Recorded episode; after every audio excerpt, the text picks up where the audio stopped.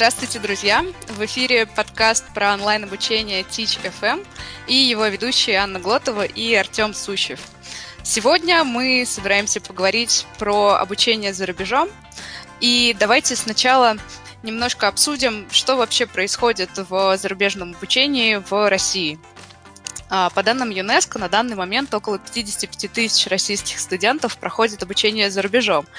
И при том по обмену в России учатся порядка 215 тысяч международных студентов, как бы это странно ни звучало. Но понятно, что преимущественно они из бывших советских республик. А что касается тех студентов, которые из России выезжают за рубеж, первая по популярности у русских студентов страна для обучения – это Германия, вторая – США и третья – Чехия. Мы обязательно в описании этого подкаста э, укажем источник э, данной информации. Вот. В общем, э, мы я думаю, не только мы, активно видим тренд э, обучения за рубежом российских студентов, как делают во всем мире. И сегодня мы пригласили к нам в гости Александру Оленину, руководителя проекта Study QA, и в том числе, да, одновременно аспирантку английского UCL Institute of Education и Никиту Ивкина, выпускника э, МФТИ, Московского физи- физико-технического института, и аспиранта университета Джонса Хопкинса в США. И в данный момент э, Александр, собственно, находится в Лондоне, Никита в США. Э, мы с Артемом в Москве и в Питере, и вот так вот мы собираемся поговорить про э, образование за рубежом. Э, ребят, привет! Да, добрый день всем. Привет! привет. А, да, если никто не против, э, давайте, наверное, на «ты», да, в этом подкасте. Думаю, все более-менее одного возраста. А, если вы не против, Саш, давай начнем, наверное, с тебя. Представься, пожалуйста, расскажи про стадию QA, а, как ты дошла до жизни такой. А, да, конечно. Я занимаюсь международным образованием, если можно так сказать, последние 8 лет. То есть вся моя карьера сознательная была так или иначе связана с ним. Моя последняя компания, в которой я сейчас работаю, называется Statica или Static QA. Это умный поисковик образовательных программ и университетов за рубежом. То есть наша задача помочь ребятам из России, страны СНГ прежде всего, осознать, посмотреть на список э, спектра возможностей, э, которые доступны для обучения. Поэтому мы сделали такую систему, собрали определенное количество баз данных, и теперь помогаем ребятам делать более-менее осознанный выбор, видеть diversity, да, разнообразие. То есть не ездить по основным э, наиболее популярным странам, наиболее популярным destinations, да, а смотреть, что еще доступно, какие есть варианты, какие есть возможности финансирования обучения, все такое прочее. А Здорово. В университете UCL в Лондоне на факультете образовательный, можно так сказать, да, моя научная работа связана как раз с пониманием, как британские университеты привлекают иностранных абитуриентов а, на постград-программы, на программы магистратуры, аспирантуры. И это то, чем я буду заниматься в следующие 3-4 года. Прекрасно.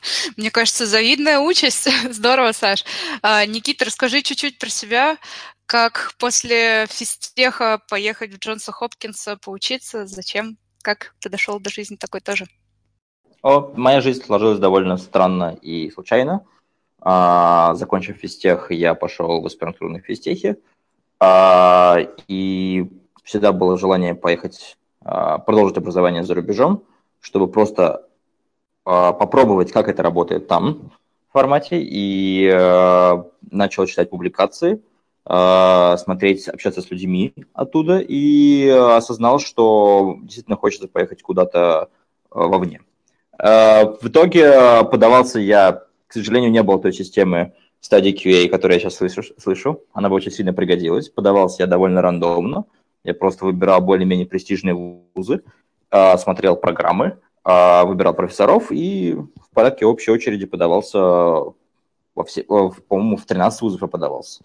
В три, по-моему, два или три меня приняли, и вот я оказался здесь, в Джонс Хопкинс, Джонс Хопкинс Университет, in Baltimore. Собственно говоря, я здесь уже третий год и надеюсь закончить через года полтора. Здорово. Быстро. Я слышала, что там порядка 5, 6, 7 лет обычно занимает аспирантура. У тебя, получается, она быстрая какая-то, специальная, особенная? А, ключевое слово «надеюсь». Ты оптимист, я поняла. Здорово. В общем, давайте попробуем э, внести в нашу беседу какую-то немножко структуру. Мне кажется, что всем, кто будет нас слушать, э, будет интересно во-первых, развенчать мифы, да, потому что мне кажется, что основное мнение про э, э, зарубежное образование это то, что это очень дорого, и то, что это вот очень элитарно и никому недоступно.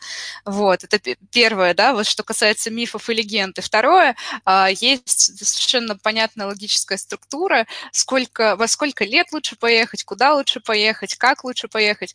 В общем, давайте начнем. А, наверное, первый мой вопрос будет Саше адресован а, в каком возрасте обычно едут куда-то учиться, как э, по там, вашему опыту в стадии QA, э, по какому-то международному опыту, э, это нужно делать в школе, после школы, по обмену в ВУЗе, может быть, после ВУЗа или вообще после, ну, через несколько лет после того, как уже начал работать, нашел свою нишу, и тогда едешь куда-то учиться. Расскажи, пожалуйста, Саша. А, я бы сказала, что это очень сильно зависит от ребенка. А, у нас были случаи, когда к нам приходили родители и говорили, что давайте, вот у нас ребенку 4 года, мы его отправим сейчас а, в детский сад э, за рубеж, он там выучит английский язык, а потом он пойдет в школу и так далее и тому подобное. И эти кейсы не всегда заканчиваются успешно. Кто-то там, 35-40 лет понимает, что ему хочется подучиться и подучиться за рубежом, и он едет получать э, образование либо высшее, либо на какие-то курсы за границу и чувствует себя там успешно, либо наоборот то, что ему стоило бы этим озаботиться пораньше. Поэтому тут все зависит от человека, но я бы сказала, судя по моему опыту и по ребятам, которые к нам обращаются, а, первое образование в том или ином виде, либо частично, а, используя там, программу двойного диплома, либо съездив по обмену на семестр на два за рубеж, это было бы оптимально, если, потому что прежде всего это можно сделать бюджетно, в отличие от э, обучения в частных школах. А плюс здесь выбор будет более осознанный, потому что ребенок сначала попробует съездить за рубеж, поймет, нравится ему это или не нравится. Ему несколько проще будет адаптироваться к среде, чем если поехать в возрасте 14 лет. А, и потом уже планировать обучение в магистратуре или в аспирантуре. Но, опять же, все, все очень зависит от конкретного человека, от конкретного ребенка, поэтому тут каких-то а, законов а, там, в возрасте 14 лет тебе стоит поехать учиться за границу, там, в возрасте 25 уже не стоит, или стоит. Нужно смотреть на, да, на каждый конкретный кейс. Понятно. Ну, мне кажется, что большинство там школьников, да, они как-то сейчас, ну, особенно если смотреть на русских школьников, очень мало кто знает, а, куда бы они вообще хотели пойти и в жизни себя применить. Вот, поэтому, наверное, когда ты учишься в школе, большинство обменов, про которые там я когда-либо слышала, это э, школьники, которые едут учить английский язык в страны, где э, английский язык является основным или там дополнительным, да, но официальным языком. Вот, они обычно приезжают в принимающую семью, и, ну, в общем, больше всего это направлено именно на обучение языку. А вот дальше уже, когда у, ты уже тронул какую-то э, профессию, вот, у тебя уже есть возможность учиться на английском этой профессии. Вот какая-то такая, может быть, градация есть или не совсем? Да, я бы сказала, что э, ну, Опять же, нужно смотреть по человеку. А если ребенок плюс-минус самостоятельный после того, как он заканчивает школу или там в последнем классе, а, ему будет более комфортно адаптироваться в другой стране, в, друг, в других ситуациях, э, в другом обществе, в другой академической атмосфере. Кому-то даже после бакалавриата а, это будет сложно сделать. Для кого-то попытка получить высшее образование – это попытка изменить жизнь, и то есть человек использует образование для того, чтобы, допустим, мигрировать. Это совсем, совсем другой случай. А, но пробовать погружать ребенка в англоязычную среду, либо там, в другую языковую среду, это скорее хорошо, чем плохо. И вот такими двухнедельными, там, трехнедельными поездками это можно как-то начинать прививать там, с девятого класса, например. Да? Сначала в группах, потом потихонечку разбавляя группы там, русскоговорящих ребят, э, погружая ребенка в более ну, атмосферу совсем мультикультурности. Понятно, понятно. А какая, какой у вас, ребят, опыт? А, может быть, там Артем или Никита расскажут тоже. А, как вы вообще сами выучили английский язык? Могу рассказать про себя. А, я училась просто в школе английскому языку, и потом в очередной собственно, в первой программе обмена, она была волонтерской, я приехала и поняла, что нахожусь в мультикультурной среде, и с этими людьми, с которыми мне очень интересно пообщаться, я не могу пообщаться ни на каком другом языке, кроме английского, и, и вот тогда случился прорыв. Да, я просто начала говорить, и потом начала читать по-английски, и, и, в общем, изучение языка пришло ко мне через практику исключительно. А как, ну, так как вы сейчас э, обучаетесь э, на английском языке, и там, Артем тоже обучался на английском, а, как вы э, выучили язык? Никит, начни, пожалуйста, расскажи, как у тебя это случилось, как у технаря. А, я не, не знаю, помнишь ты или нет, но в школе тоже, где мы с тобой вместе учились, я был в слабой группе по английскому языку, что, было, что я могу сказать только к сожалению, потому что это не дало мне больших знаний английского языка. В, в университете первые два года у меня был довольно сильный преподаватель, мне очень сильно повезло, а, но потом остальные два года преподаватель был не очень сильный, и я просто забил на это дело, и он еще начал учить второй язык, без того, не закончив хорошо, хорошо, не доучив до конца английский, ну, до какого-то базового уровня. И, э, не знаю, наверное, понимание английского, как и для многих, мне пришло с э, просто практики, просмотра сериалов, лекций э, зарубежных и так далее, а практика разговорная, наверное, у меня была плохая до момента приезда сюда. Поэтому, то есть в момент, когда я приехал сюда, я осознал, что разговорная практика у меня недостаточная. Поэтому я тоже записался здесь на курсы на, по, по уменьшению акцента. В основном это была проблема с произношением, люди не понимали меня. Но я думаю, что очень важный фактор, насколько дружелюбной среде ты находишься, потому что люди, по крайней мере, здесь, в Штатах, люди очень дружелюбны к тебе, даже если ты очень плохо говоришь по-английски. Они это понимают, они, а, они все равно стараются тебя понять и, и очень приветливы к тебе. Здорово. Наверное, так. То есть фактически на, в, в итоге я думаю, что в плане говорения это просто практика после приезда сюда. Здорово. Артем, расскажешь свой случай?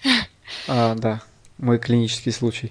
Мне повезло э, в том, что родители еще, по-моему, в школьном возрасте отдали меня в такую частную школу, ну не школу, как бы вот по вечерам это было, занятия английскому, причем они были по такой современной методике полного погружения, когда мы просто Э, весь урок говорили только на английском, при том, что это была начинающая группа.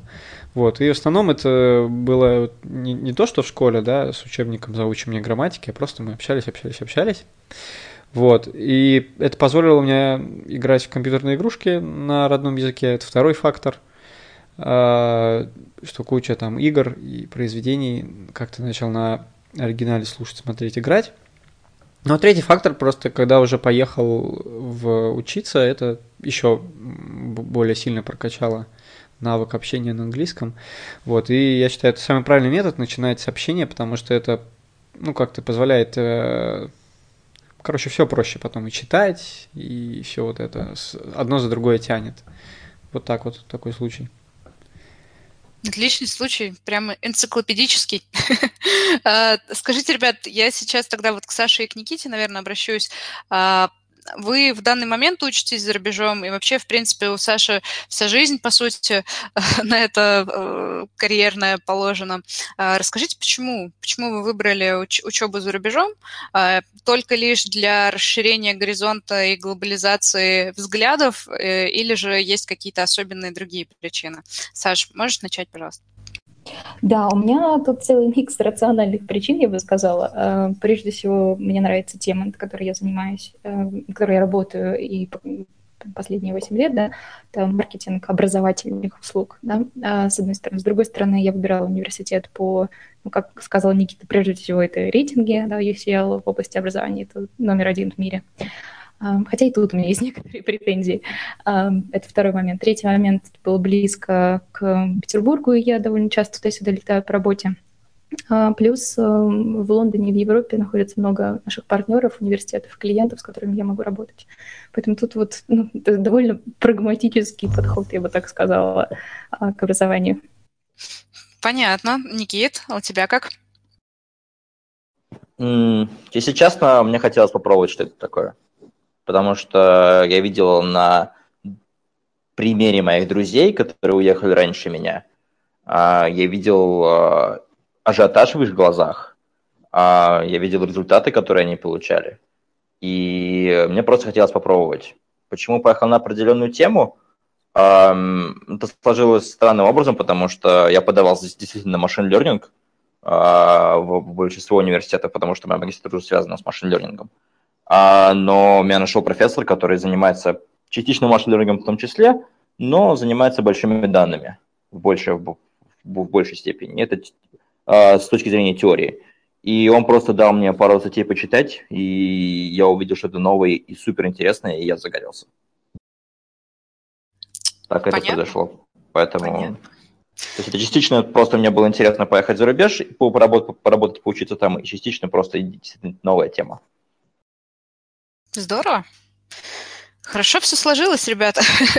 А, Саш, давай тогда немножко в твою профессиональную область углубимся. Расскажи, пожалуйста, какими минимальными навыками стоит обладать, да, вот, наверное, помимо английского или языка той страны, куда ты едешь, а, чтобы поехать учиться. Вот, допустим, а, возьмем портрет среднего клиента стадии QA, допустим, это человек, который заканчивает магистратуру или учится, или заканчивает бакалавриат, наверное, ты меня э, поправишь лучше. И, допустим, он хочет в более-менее той же самой э, профессии поехать куда-нибудь за рубеж. Что ему нужно знать, уметь, э, на что смотреть? Расскажи, пожалуйста, в общих чертах каких-то. Из базовых вещей, которые нужно иметь для того, чтобы поехать за рубеж, э, это желательно язык, э, хотя не обязательно, да, потому что, например, в Чехии, э, в Греции и в Австрии не обязательно знать местный язык, чтобы начать обучение. Можно поехать на подготовительный курс, изучать язык год и потом поступить на первый курс.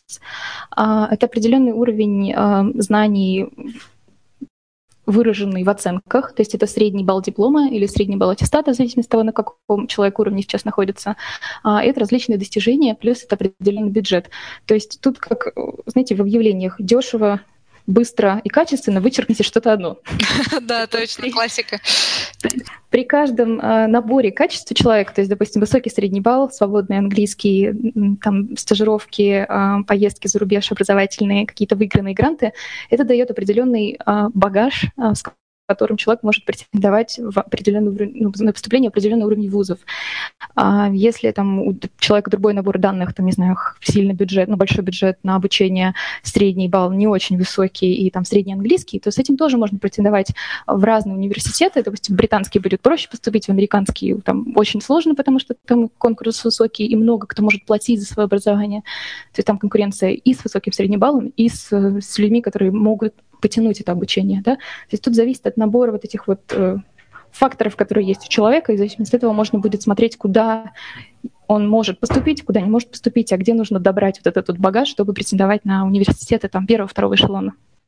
Понятно. А бывает такое, что, а, допустим, у человека есть э, диплом с такими не очень-то хорошими оценками, да, с э, средним баллом по а, тем предметам, которые он сейчас э, изучал, да, допустим, в России на в своем бакалавриате, и он хочет совершенно сменить свою область деятельности. Допустим, он был математиком, хочет поехать поизучать экономику или социологию, да, то есть частично пересекаются, но не полностью. А какие тогда действуют? Действуют правила?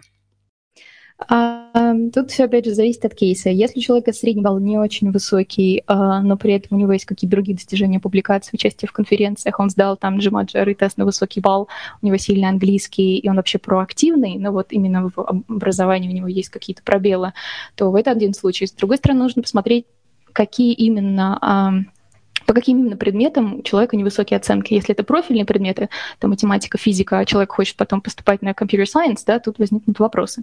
Но если это какие-то не очень релевантные предметы, то приемная комиссия может закрыть на это глаза. С другой стороны, если в мотивационном письме э, можно объяснить причину средних оценок не очень хороших, например, я параллельно работал, или я был активен в том, в том, в том, или у меня были какие-то факторы, которые повлияли на обучение, но в итоге там я чему ты научился. В общем, это должно быть логично, понятно, правдиво э, для приемной комиссии, это все должно быть как прозрачно, а, то тут ну, приемная комиссия может закрыть глаза там, на невысокий средний балл, но посмотреть, э, как, что еще есть у человека в багаже. Если программа, на которую он затем хочет поступать, пересекается, находится в, в спектре предыдущей специальности, то здесь нужно смотреть на требования университета, потому что если а, определенный набор предметов по большей части соответствует э, с требованиями программы, то человек может поступать без особых сложностей. Иногда э, довольно жестко прописано правило по количеству кредитных единиц за, ну, за вес каждый, грубо говоря, каждого курса, и тогда поступать нельзя. Ну, то есть тут нужно смотреть именно по требованиям программы. Где-то программы э, не, нет жестких требований к предыдущему образованию, где-то вот прям прям хард жесткие, да? Да, да. Шаг вправо, шаг влево. Понятно, понятно. А я правильно понимаю, ребят, вы оба сейчас учитесь э, бесплатно, и это какие-то гранты или что-то подобное, да? Или, или все-таки платно? Э, Никит, как у тебя? А, у меня бесплатно. Ну, фактически финансирование каждый год, то есть нету финансирования до конца обучения, есть финансирование на текущий год. Есть, ну, то есть как ты преуспеваешь, да, так и э, тебя, в тебя финансирует э, кто-то. Да, но, честно говоря, я не слышал ни разу, чтобы кто-то терял финансирование на технических специальностях. Поняла. В специальностях денег обычно достаточно, в моем вузе денег, денег обычно достаточно, то есть профессора а, очень, а, профессора работают активно, поэтому гранты, грантов много, и проблем с деньгами я не слышал о таких uh-huh. проблемах, по крайней мере, в моем, в моем факультете. Понятно. Саша, у тебя как? Ты платишь за свое обучение или, ну, если не секрет, конечно? А, нет, я не плачу за обучение. У меня тоже грант на три года, и я надеюсь, за три года уложиться. Не хочу тянуть PhD слишком долго, но, по идее, можно пролить там на, на четвертый год его еще. Это, это, правда, обсуждаемо. У нас, правда, немного другая картина. У нас не все ребята учатся на на стипендиях или грантах, а кто-то платит за PhD. То есть тут вот у нас немного другая ситуация. Понятно. А, Никита, я хотела у тебя спросить чуть более так вот частно. А, ты закончил один из лучших технических вузов в стране, и, я так понимаю, очень даже неплохо закончил, судя по тому, что тебя в России Э, пригласили в аспирантуру, и ты даже уже начал э, здесь учиться в аспирантуре физтеховской. А расскажи, как у тебя получалось именно с предметами, как с твоим портфолио. Э, можешь, если помнишь, конкретизировать портфолио, которое ты подготавливал для того, чтобы поступать в американские вузы технические. Расскажи, пожалуйста. Mm, с точки зрения портфолио, Саша правильно упомянула, это вопрос а, публикаций, вопрос среднего балла. О среднем балле, к сожалению, во время бакалавриата я не сильно заботился, я не думал, что это важно. Хотя это важно оказалось. А, но а, в основном это факт того, что, ну, очень важно, какие курсы брались. То есть важно... Люди, наверное, закроют глаза, если плохие оценки по непрофильным предметам – важны, а, я не знаю, насколько важны рекомендации. Если рекомендация не от какого-то суперизвестного человека, а, то это, конечно, плюс, но это не такой сильный плюс. То есть, находясь по эту сторону баррикад, когда я уже рассматривал пару резюме для, а, для своего, своего профессора, я понимаю, что рекомендация, она, это в основном просто имя. Это не, не тот текст, который человек пишет от тебя, а это вот говоришь, что вот этот человек тебя рекомендует, и этот человек тебя рекомендует. И ты смотришь, что эти люди признаны с точки зрения науки. Что еще? А, в плане обучения, а, а, аспирантура, насколько понимаю, в Штатах немножко отличается от аспирантуры в Европе, в том числе одна из причин длительных сроков, а, 6 лет, как, как Аня упомянула, это в том, что в аспирантуру в США можно пойти сразу после бакалавриата, а, минуя магистратуру, и фактически она будет включать внутри себя магистратуру. То есть нужно пройти набор классов, которые просто эквивалентны магистратуре. И э, такая ситуация, насколько я знаю, в большом количестве вузов США. А, и э, для меня, наверное, это в какой-то степени плюс, в какой-то степени минус. Минус я теряю время, потому что это обязаловка. Плюс в том смысле, что в конкретном данном вузе я в том числе могу оформить магистратуру, когда я, когда я закончу требования.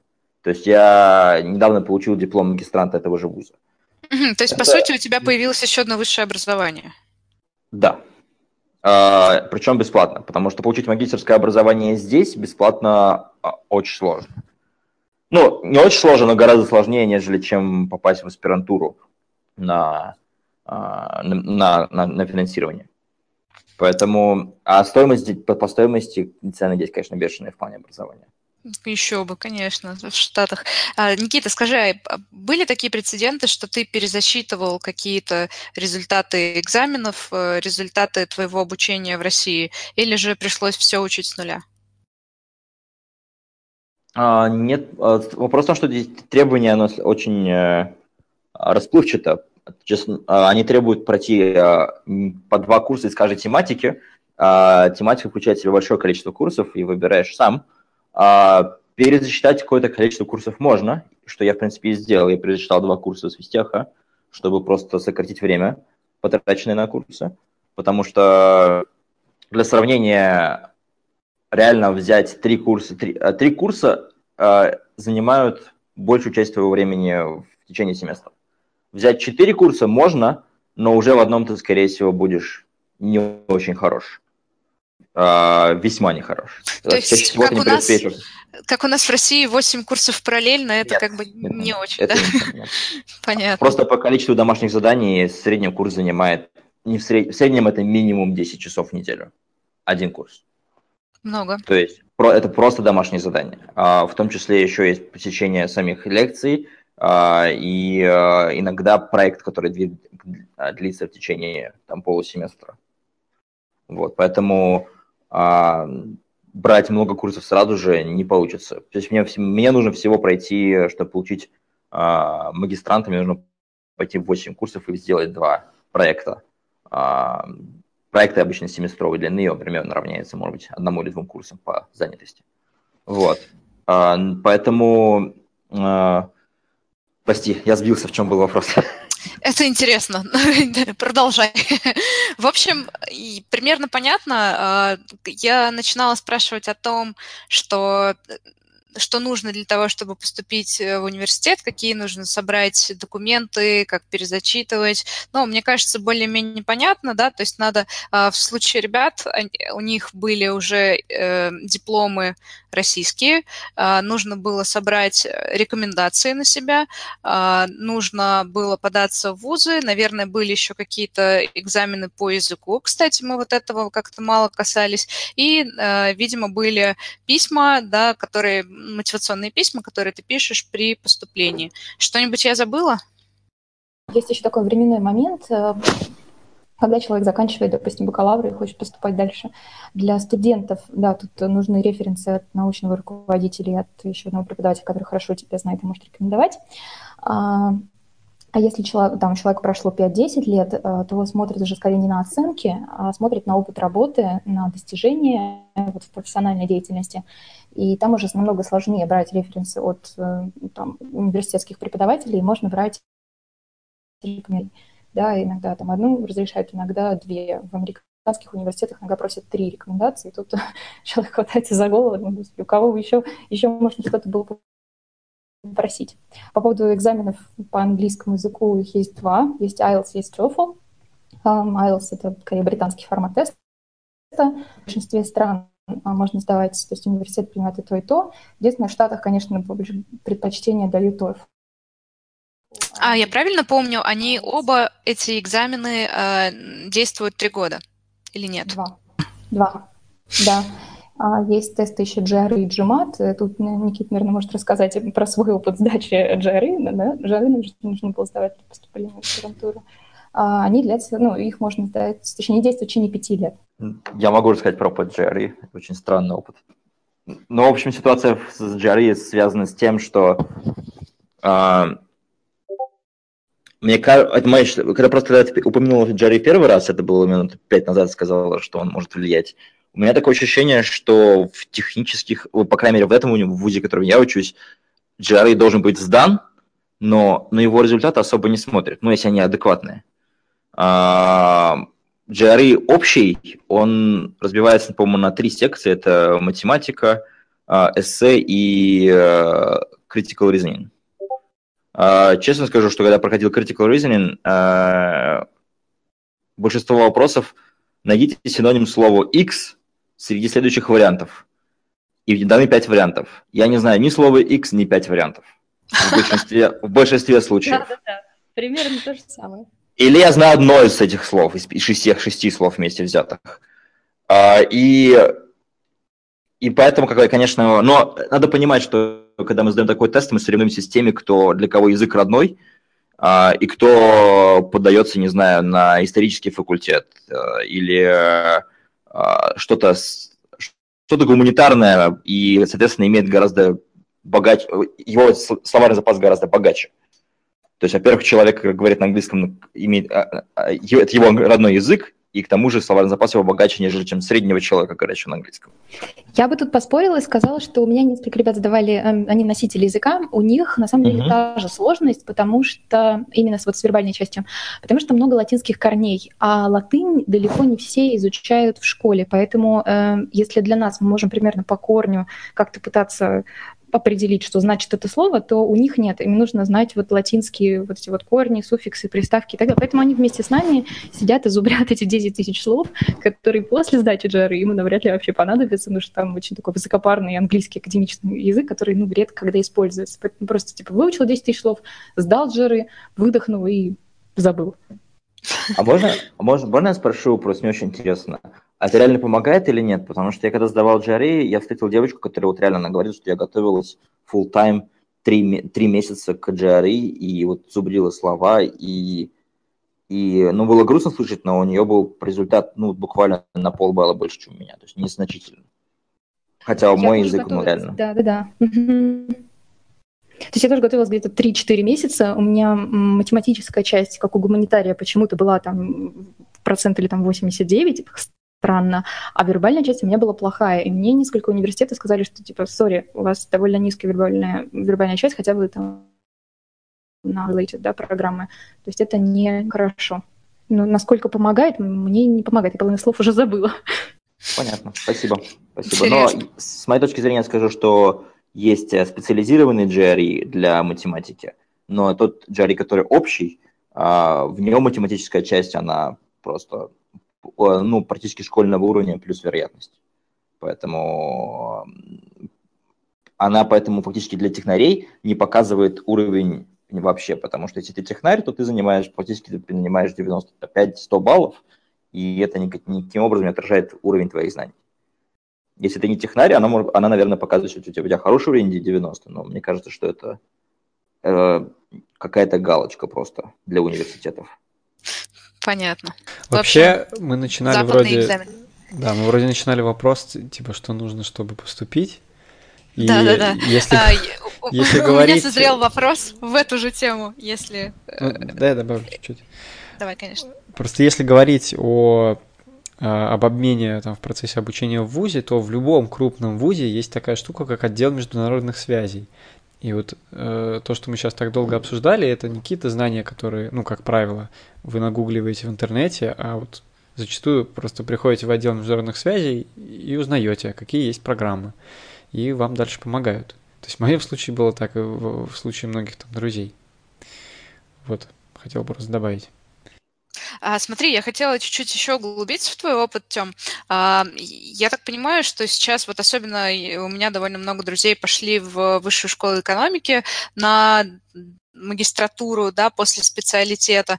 А, довольно хорошо сейчас в России, по ощущению моему, может быть, такому не весьма профессиональному, растут программы обмена, растет количество этих программ. А, расскажите про них. Вот я так понимаю, что Артем непосредственно участвовал в подобной программе. А, наверное, это экономит довольно много времени, если изначально выбрать себе вуз в России, у, которых, э, у которого много таких а, программ обмена. Если там какие-то камни подводные, помогает ли это, можно ли это считать таким крупномасштабным э, образованием за рубежом, или скорее это такая кратковременная программа обмена. Э, расскажи, Артем, про свой опыт чуть-чуть, пожалуйста. А, ну, конкретно я ездил по программе двойного диплома. Вот. Э, штука в том, что у любого вуза крупного есть конкретные личные договоренности, ну, с другим вузом. То есть вузы друг с другом партнерятся, несмотря на границы стран и так далее. И тут уже нужно просто смотреть конкретный вуз, куда вы поступаете. Хотя, когда вы поступаете, вы, скорее всего, не знаете, чего вы захотите, поэтому лучше поступать в самый там сложный, популярный вуз, в том смысле, что э, чем известнее вуз, тем больше у него связей, скорее всего. Потому что зачем зарубежным вузам партнериться с какими-то мелкими вузами, которые будут посылать не очень сильных студентов. Поэтому тут правило, как и везде, да, и старайтесь идите туда, куда действительно сложно.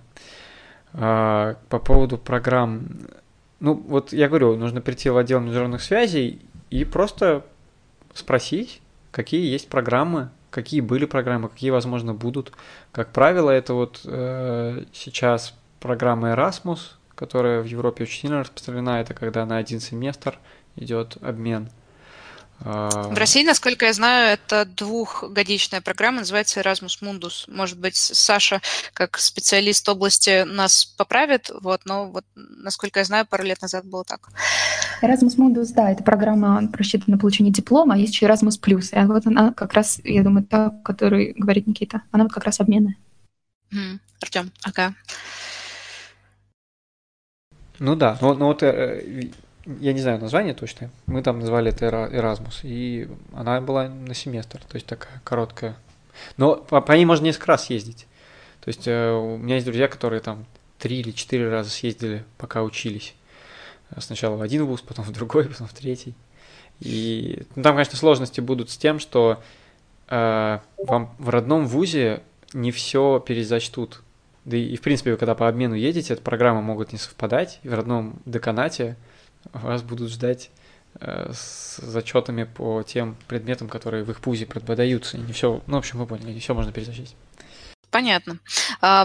Что касается времени, есть ли какая-нибудь, может, статистика, а, если, допустим, я иду, и у меня на обучение, там, я планирую 6 лет, да, я могу 4 а, года потратить на бакалавриат и 2 на магистратуру в России, могу а, потратить, допустим, 4 года на бакалавриат в России, потом поехать на двойной диплом в магистратуру, и получается, что что за те же 6 лет у меня э, двойной диплом, да, с возможностью, ну, с таким большой перспективой. Э, как вам кажется, можно ли программу обмена э, видеть как доп. образование за рубежом, или все же э, нужно ехать на PhD и уже вот как Никита, как Саша, получать более фундаментальное образование зарубежное? Э, как кажется Никите, например? Честно говоря, мне кажется, что любой опыт, новый опыт всегда полезен. То есть, если есть и возможность поехать на семестр в другой... Э, а я, я бы даже это обобщил, не обязательно за рубеж, можно даже поехать в другой университет в России. Э, это тоже будет супер хороший опыт. Особенно если университет тоже, тоже сильный, как, как из того, которого ты уезжаешь. Но поэтому согласно этой идеологии, я думаю, что это всегда полезно ехать куда-то и получать новые, образование, но новые знания в, в новых местах. Повидать мир и повидать культурно тоже, и это тоже большой плюс. Понятно, Саш, как ты считаешь? Тут я согласна, а, но я бы сказала, что я сама училась в Санкт-Петербургском государственном университете, да, один из лучших университетов в стране, и э, я понимаю уровень знаний там, и сравниваю его с э, тем, что я изучаю здесь, и как я это здесь изучаю, это, ну... Как бы, Небо и земля? Понятно. Да, а, и тот объем знаний, который я вот я здесь с, октября месяца, получается, то, что мы здесь изучили там за вот эти вот 4-5 месяцев, э, несравнимо с тем, что мы должны были изучить там за весь период магистратуры э, в БГУ. Поэтому я бы сказала, что, возможно, не, не, не сколько стоит смотреть на российские университеты, потому что академическая культура примерно одна, а нужно обязательно съездить за границу, посмотреть эм, как это преподается там. Там не всегда одинаковые, то есть разные методики преподавания, разные отношения к студентам, разная атмосфера, больше ответственности, больше самостоятельной работы, больше вот critical thinking, именно умение критически мыслить. А у нас это не так преподается, больше акцентов там, ну, если в социальных науках, да, на презентацию, на а, демонстрацию там, своих э, там, научных исследований и так далее. То есть тут совсем все другое, это не понять из вот нашей российской академической культуры. Мы к этому идем, но вот непонятно, когда дойдем. Понятно. Саша, расскажи, а есть ли у вас э, какая-то онлайн-составляющая у обучения или у аспирантов э, скорее более плотная работа в группах и с научным руководителем, чем вот в таком массовом формате онлайна? А у нас в онлайн как таковых курсов буквально единицы, они все по выбору, то есть ты сам составляешь свое расписание.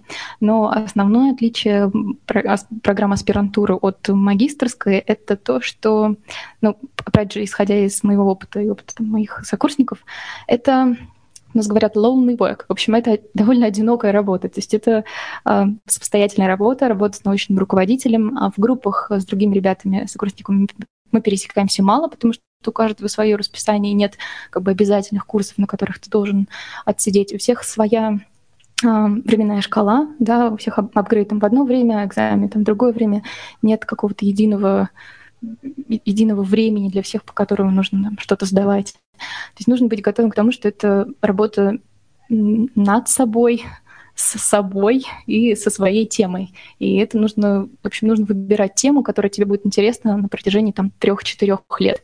В отличие от магистрских программ, которые, кстати, тоже есть разные. Есть uh, taught, а есть research. То есть есть программы, где преподаются курсы, а есть программы, где ты занимаешься научной работой. Да, и вот первый uh, тип программ, там как раз uh, много курсов, много семинаров, такой вот движняк, если можно так сказать, где ребята взаимодействуют друг с другом, готовят какие-то проекты, там переживают перед экзаменами и так далее. Это другой тип обучения. Поэтому тут нужно выбирать, что вам ближе. Понятно. А, ребят, вот вы оба занимаетесь наукой за рубежом. Почему а, вам кажется, почему вам нравится это делать, да, вот как Саша сейчас сказала, нужно выбрать себе тему и а, долго, упорно в ней работать. Я так понимаю, что Никита более-менее нашел, ну и, и Саша, собственно, тоже, они нашли себе какую-то нишу, в которой им интересно, да, развиваться, но правда ли, что за рубежом сильно как-то больше э, вводных данных, больше исследований, и поэтому как-то вот с точки зрения науки чуть-чуть повеселее все-таки там. Никита, расскажи свой взгляд. А, моя точка зрения будет очень необъективной, поскольку тема, которой занимаюсь, а, развита, я бы сказал, она имеет три таких а, эпицентра. Это Штаты, Великобритания и Израиль. Поэтому, конечно, находиться здесь а, упрощает большое количество проблем. В первую очередь связано с тем фактом, что любая конференция, любая научная тусовка, она будет, скорее всего, так, процентов 70-80 тусовок будет здесь. А, большинство из них, я не знаю, в 6-8 часах от, от того места, где я нахожусь. А, и э, находиться в, в научной тусовке постоянно это это очень хороший источник мотивации и источник новых задач, это источник новых э, коллабораций, э, и это, это то, как это, ну, я не знаю, это, это источник основных движущей, основной движущей силы для науч, научной работы, ту, которую я делаю. Понятно. В общем, да. такая э, правильная питательная среда да, для исследований, да. она угу. там быстро достигается и дает быстрые результаты, которые тебе нравятся. Да, но я уточню, что это все-таки тот и конкретно это, топик, который а, просто развит в определенных местах. Понятно. А, Саша, как у тебя? У тебя более глобальная такая тема, да, про образование. А, чувствуешь ли ты тоже большую э, какую-то питательность среды в Англии, чем в России? Я бы не сказала, что у меня был прям вот опыт научных исследований в России, но вот на одной из первых лекций э, нам рассказывали про там, э, гранты, про подачу заявки на эти гранты, и прозвучала такая фраза, что ЕСЕЛ тратит огромный бюджет на э, именно исследования, да, не на преподавание на, на преподавателей, а на проведение исследовательской работы. И у там, преподавателей, сотрудников Э, если смотреть на статистику, есть 30% шанс получить, то есть 30% заявок, которые ты подаешь на гранты, они опровятся. Это довольно серьезная цифра. То есть да. просто исходя из объема средств, которые вкладываются, из, объ... из уровня исследований, проводимых в университете, можно, ну, то есть ты подаешь заявки, ты понимаешь, что из них у тебя есть высокий шанс того, что ты получишь а, тот или иной грант. Статистику по России я не знаю, но мне кажется, она в разы ниже. А, если смотреть по количеству публикаций, по а, качеству этих публикаций, по числу цитирований, по там, индексу Хирша преподавателей, которые есть здесь, ну, то есть тут довольно сложно сравнивать. Понятно, понятно. А, Саш, а давай тогда с тобой немножко, вот ты сейчас упомянула про гранты на исследование, да? Чем? Можно я прерву? Я просто а, хотел ну, добавить, что проблема денег – это большая проблема. И э, я знаю, что, не, конечно, некоторые вузы уже предоставляют достаточно хорошие стипендии для студентов, но тот же самый физтех нужно сидеть на гранте очень сложно, нет постоянного, постоянного прихода с гранта. Поэтому фактически э, жить на стипендию не получается, потому что это очень маленькие деньги. И приходится параллельно работать, что отнимает время от научной работы. Да, это а Большое вечная везение, проблема. Если придется работать. Очень сильно повезет, если придется работать на, а, над проблемой схожей с а, научной работой, но это не всегда, не всегда а, получается. Да. Я тут согласна, да, у нас тут примерно та же самая история, не ну, там грант, который стипend, который стипендия ежемесячная на проживание, ее не хватает, не всегда хватает, а поэтому обычно ты еще берешь какой-то assistantship, то есть как бы либо помогаешь профессору в проведении там, исследований, либо преподаешь определенное количество часов. Если ты помогаешь в научной работе, то эта работа если повезет подать с твоей сферы, а если нет, то в ссоре. то есть ты еще определенное количество часов должен тратить на проведение ну, того исследования, которое тебе не помогает. То есть ты отнимаешь время как бы, от своей работы. Это довольно сложно. Понятно, да. Ну, то есть, если даже так э, в Англии, то в России, да, еще чуть-чуть более гипертрофировано. Да, согласна, понятно. Саш, я начинала чуть-чуть говорить, продолжу по поводу грантов. А, очень интересно понять вообще а, схемы финансирования, софинансирования обучения. А, если, я так понимаю, есть международные магистрские программы, да, под которые можно выбить грант. Я так понимаю, что есть э, страны, в которых просто обучение, высшее образование, оно бесплатное. Немножко быстрый ликбез, если возможно. Саш, можешь нам рассказать про... Да, Угу. А, в целом, общее правило таково. Чем выше уровень обучения, бакалавриат, магистратура, аспирантура, постдок, тем больше возможностей. И не могу сказать, что их проще получить, финансовые э, возможности, но, как правило, их э, спектр шире. А если говорить про типы финансирования, то здесь можно, ну, прежде всего, да, ты сказала про а, страны за рубежом, где образование является бесплатным как для местных, так и для иностранных студентов.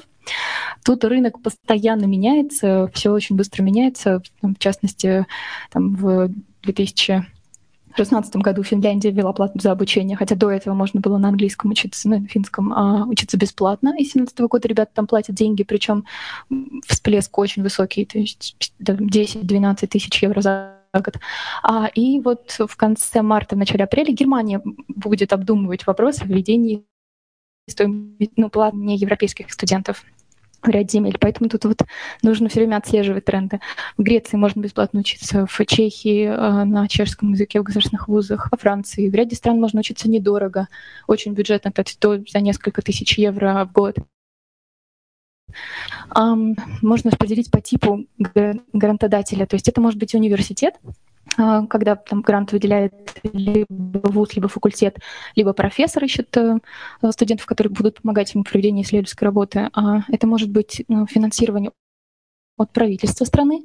Практически в каждой э, стране есть тот или иной тип э, стипендий, но они, правда, рассчитаны на магистров и аспирантов.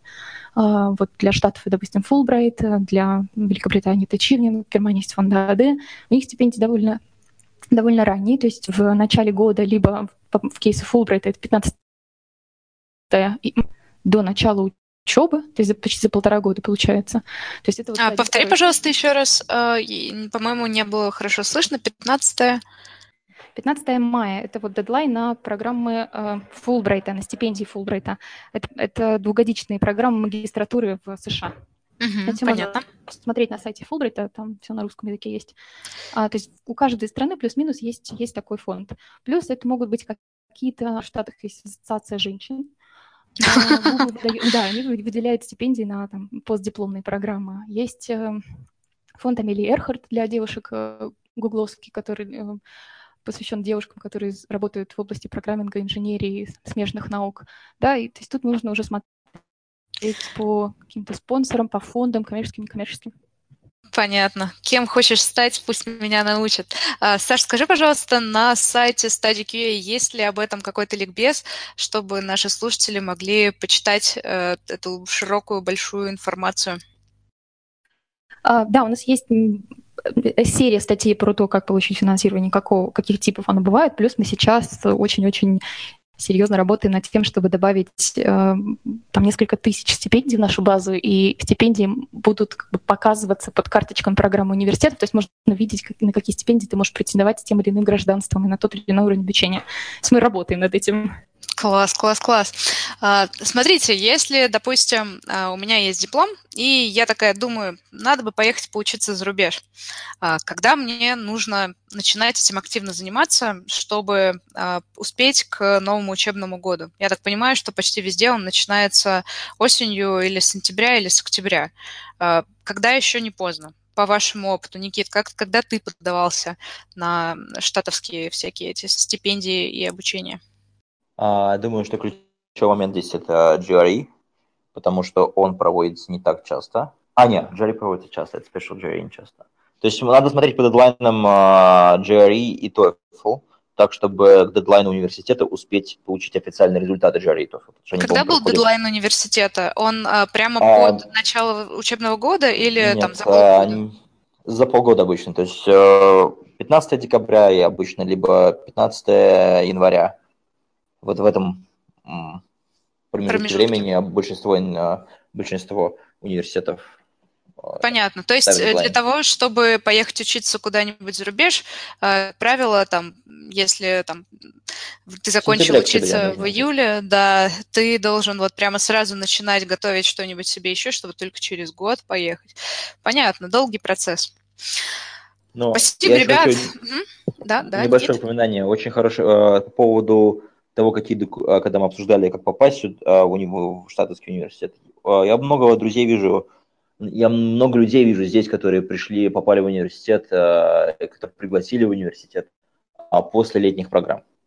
То есть большинство университетов проводят летние программы для бакалавров, где студенты приезжают и работают с научным руководителем в течение трех месяцев или там двух с половиной месяцев. И, и тут уже как они себя покажут, от этого зависит, пригласят их или нет. Потому что если профессор заинтересован, это уже практически 90% шансов, что студент попадет сюда. Интересно, это такая научная работа получается на лето, да, или они да. учатся? Научная, научная работа. работа. Никаких Интересно. классов, только научная работа.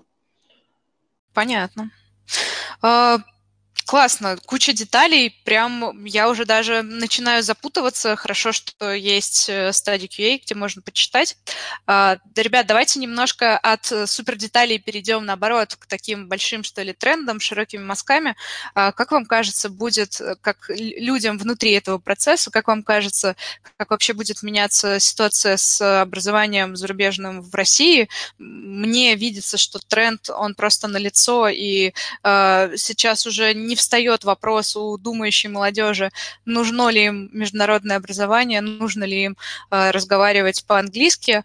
Э, Саш, как тебе кажется с профессиональной точки зрения, Никит, как тебе кажется в точке зрения компьютер-сайенс э, специалиста, и, собственно, Россия, она очень славится своими компьютер-сайенс профессионалами. А, Никит, начни, пожалуйста, а Саш, наверное, такое сделает, э, что ли, профессиональный э, экспертный прогноз. А Никита больше так уже по компьютер э, science прогноз сделает нам, пожалуйста. А... Как изменится кажется... образование? Все ли поедут учиться? Будет ли больше таких программ? Как тебе кажется? Ты знаешь, мне кажется, что просто уже тогда, когда я уезжал очень много народу с, моего, с, моей, науч... с моей учебной группы а, на физтехе уехало.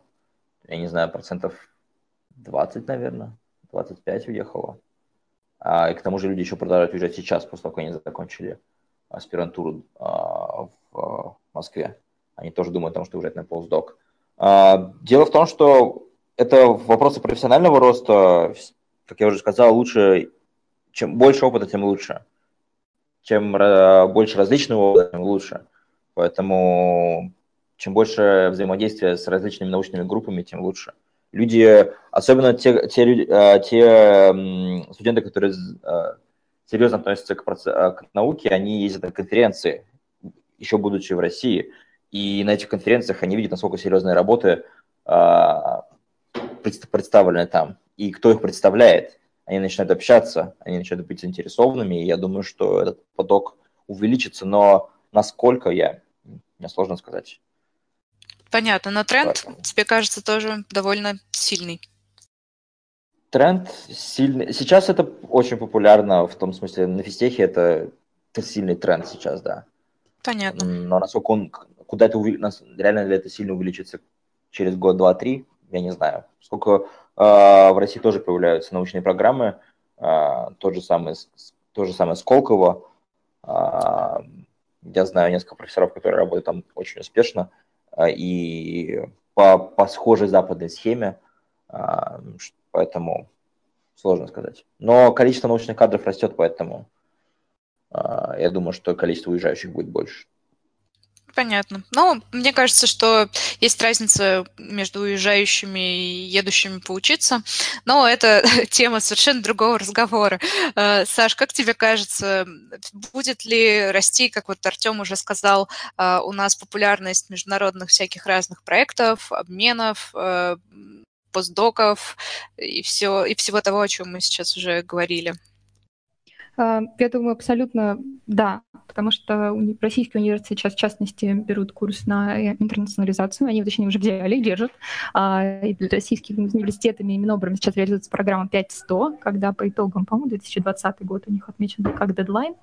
А пять российских университетов должны попасть в топ-100 рейтингов. Насколько это э, реальный, э, реальный KPI, это нужно спрашивать у добрых университетов, но э, курс есть, и э, университеты над этим активно работают, они пытаются увеличить число иностранных студентов, пытаются приглашать зарубежных преподавателей, э, увеличивать качество программ, переводить программы на английский язык, э, представлять их на достойном уровне. А, то есть это вот весь спектр э, аспектов интернационализационных, которые университеты пытаются э, внедрить и внедряют. Тут важно, что на мой взгляд, количество а, иностранных обменов, обменов преподавателей и студентов будет точно расти.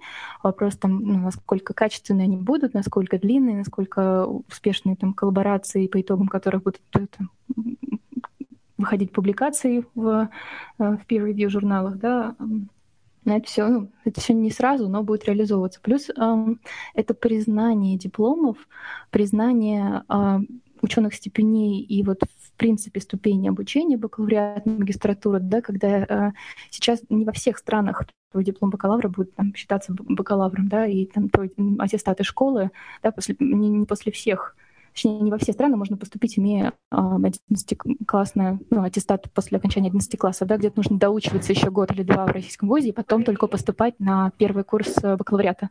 Поэтому вот эта вот унификация системы обучения, вот это, мне кажется, вот то, что в ближайшем будущем точно будет реализовано. Здорово. Ну и как раз, мне кажется, сейчас э, большинство российских вузов шагнуло в эту эру унификации, э, разделив э, специалитет на бакалавриат, магистратуру. Да, соответственно, э, маленькими шагами идем в мир. Здорово. А, ребят, давайте, наверное, э, сейчас ближе к концу я задам вам такой традиционный, что ли, у нас вопрос э, с Артемом. А, по поводу ваших каких-то интересных случаев, которые происходили в практике, а, наверное, спрошу сначала у Никиты. Расскажи про какие-нибудь необычные случаи, которые с тобой случались за годы учебы, что-то, что, э, о чем ты даже не мог подумать, э, будучи в России, что-то, что тебя очень сильно удивило, а, может быть, расстроило. Расскажи какой-нибудь удивительный, уникальный случай про твое обучение за рубежом. Ну, меня действительно удивило отношение к, к списыванию и к читингу в целом. А, меня удивило... Да, я, наверное, расскажу, что действительно меня удивило. Это первый день в университете меня удивил очень сильно, поскольку у нас было проведен такой экскурс и ознакомление. А, и было три лекции. По сути, было где-то а, в один день нам дало три очень длинных лекции по 2-3 часа каждая. А, первая лекция о том, что списывать нехорошо, а, и о том, какие последствия это влечет. А, а какие? О том, что списывание, я знаю, что в моем департаменте это любой читинг. Э, в первый раз это предупреждение, второй раз это вылетаешь. В то же самое они рассказывали про подлог данных и тому подобное в научной работе. А также о последствии о скрытии подлога данных и тому подобное. То есть вопрос этики а, научной работы а, очень серьезно вставал. А, второе это это sexual harassment. Typical American. Да, да. А, и Третье – это безопасность в городе Балтимор. То есть э, тот факт, что вообще эти три топика поднимались, и это считается основными теми вещами, которые э, ставятся в приоритете, ну, меня это, конечно, удивило. Потом ну, ты уже, согласен с этим или нет? Ты знаешь, э, со, со списыванием я абсолютно согласен. А, я сам списывал на физтехе, скрывать этого не буду, а, но я считаю, что качество образования, конечно, растет, когда ты не списываешь. А к тому же тот факт, что здесь списывание влияет, мое списывание влияет на оценку какого-то другого человека, потому что в основном классы выставляют оценки по кривой. Это как? А, ну, значит, что какое-то количество пятерок, какое-то количество четверок, какое-то количество троек. Если кто-то получает пятерку, списывает, ты пятерку можешь не получить из этого. Если он лучше тебя, то это влияет на твою оценку. Вот, поэтому списывание здесь как бы имеет смысл и не всегда поддерживается даже учениками, хотя обычно люди, я не видел, чтобы люди друг друга сдавали. А вот, чуть-чуть но... назад можно открутить. В смысле, все да. не могут получить пятерки, есть квоты? Я правильно понял? А, это зависит от преподавателя. Он может в, а, выставить э, кривую таким образом, что есть курсы, где большинство людей получают пятерки. Да. Такие курсы Понятно. есть, mm но, и, и, но тоже там у него могут быть, у него может быть какая-то кривая, что какое-то количество получит четверки, какое-то количество может быть одна тройка. А, есть курсы, где... Но такого, например, как у нас на, как, как на физтехе было, чтобы все получили тройки, не бывает. Потому что кривая, она, а, кривая оценок, распределение оценок, оно делать таким образом, чтобы было какое-то количество хороших четверок, какое-то количество пятерок, какое-то количество троек. В зависимости от решения профессора, от желания профессора. Вот. Понятно. То есть, а... если все-таки все написали на тройке, как, например, на физтехе, наверное, виноваты да, то не все только... четверки. Да, наверное, да. виноваты не только студенты, но и преподаватель, который обучил да. всех на тройке. Понятно. Это просто другой уровень знаний, и, возможно, не стоило того ожидать. Вот. А, это раз. А, в общем, вопрос в том, что вопрос о э, списывании меня серьезно удивил. Я видел несколько случаев списывания, это, и к ним реально относились серьезно. А, на каком-то этапе я думаю, что профессор тоже имеет возможность и имеет а, а, возможность не сообщать наверх, но чаще всего это сообщается наверх, даже с точки зрения, с зрения профессора. То есть профессор может пожалеть и не сообщать наверх о студенте. Но это все, каждый случай очень серьезно рассматривается. Это раз. А, а, по поводу... А, Артем меня спросил по поводу, как я считаю, важно это или нет. А на самом деле я считаю, что это важно. По поводу sexual harassment на самом деле я тоже сейчас считаю это важно. Возможно, мне нужно было год или два пожить в среде и пообщаться с людьми, чтобы понять. Просто мне сложно говорить, потому что я мальчик. Я, я воспитывался в патриархальной среде, и где весьма, вопросы sexual harassment весьма вообще не поднимаются никогда практически а в образовании вообще никогда не поднимается. И поэтому некоторые вопросы очень важно обсуждать открыто, и я считаю, что это было очень правильно. Особенно для интернациональных студентов. Вот. По поводу безопасности, ну, это третий вопрос, просто Балтимор довольно опасный город. Вот. Да, Но это помним. удивило меня. Да. Пару, пару лет назад там жгли что-то. Жгли, Понятно. да, жгли. Вот. Интересный, а... необычный опыт. Здорово, вот. Спасибо, Никита. Это, наверное, тоже такое в первую голову приходит, да. Понятно. А, Саш, наверное, а, задам тогда тебе еще вопрос. А, хочется немножко специфицировать твое, твой опыт в вашей компании StudyQA. Расскажи, пожалуйста, какие-то необычные кейсы там. Может быть, что-то особенно запомнилось. Например, к вам пришел какой-нибудь студент, у которого был какой-то необычный запрос, и как-то вы его необычно оперировали. Расскажи, пожалуйста. Я захотела рассказать, как у нас недавно две девочки за компьютер в библиотеке подрались, но из того, что меня удивило. В Лондоне? Да, да, да. То есть э, одна пришла, одна не вылогинилась, вторая пришла и заняла ее место, а у нас есть какой-то час пик, ну, точнее, времена, а, когда очень сложно найти свободное место в библиотеке, все занято и очень много людей, а у PhD-студентов есть как бы сидят магистра... магистры и магистранты и бакалавры, ты можешь, по идее, кого-то выгнать. В общем, они там обсуждали, точно ли одна имеет право выгнать другую. В общем, забавно. Библиотека — это место да, сосредоточения студентов. Их есть очень много. С моим российским опытом сравнивая, я в библиотеке у нас в основном была два раза. Первый раз, когда у нас была экскурсии, после получения диплома подписываешь во всех этих департаментах, что ты никому ничего не должен. Обходный лист, или как это называется. Вот, здесь все, все эти библиотеки работают, это абсолютно нормально, естественно, и здесь вы в основном пересекаетесь. А из интересных кейсов эм, кейсов много разных, а, из тех, которые меня поражают а, в том плане, что мне и жалко людей, с одной стороны, с другой стороны, не знаешь, как им помочь. Было несколько человек, которые прих... уже в там, возрасте 35 лет, там, 30, в общем, young touches, 30, 30 плюс, да, а, говорят, что я там получила образование там, экономиста, отработал там, в финансовом департаменте, а сейчас я хочу стать актером и получить стипендию. Что мне делать? Там, я жизнь там, да, то есть такие, это, ну, не могу сказать, что их там двое-трое, за последние несколько лет их там, десятки можно считать таких историй. Люди думают, как там, кардинально поменять жизнь, э, при этом не всегда понимая возможно, ну, как бы спектр возможностей, которые перед ними есть, э, насколько это доступно, насколько это вообще вероятно, но они очень хотят.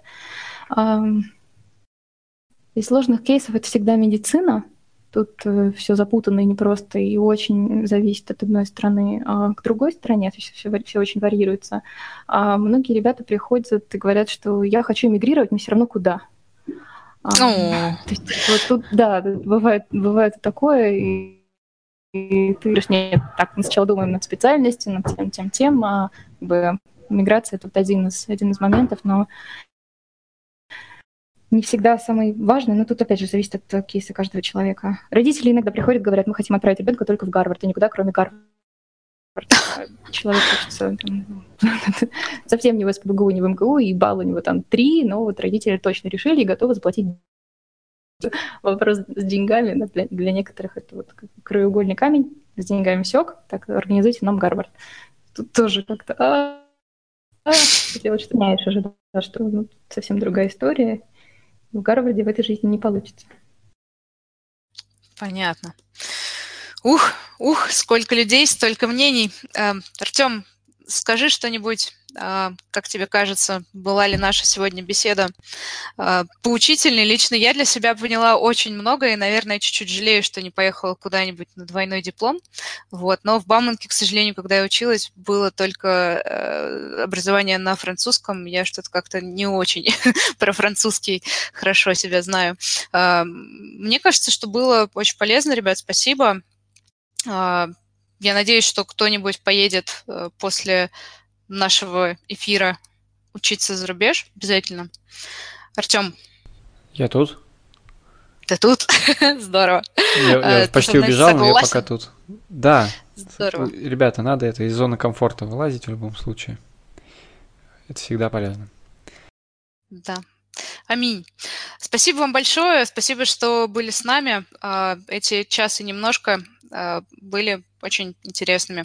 А, мы обязательно вставим а, ссылку на StudyQA, на, то, на тот ресурс ЮНЕСКО, который я упоминала в самом начале. Никит, если тебе не сложно, может быть, ты тоже нам скинешь э, программу своей специальности, чтобы мы, чтобы те, кто слушают, могли бы посмотреть, что ты изучаешь. Это очень интересно, мне кажется.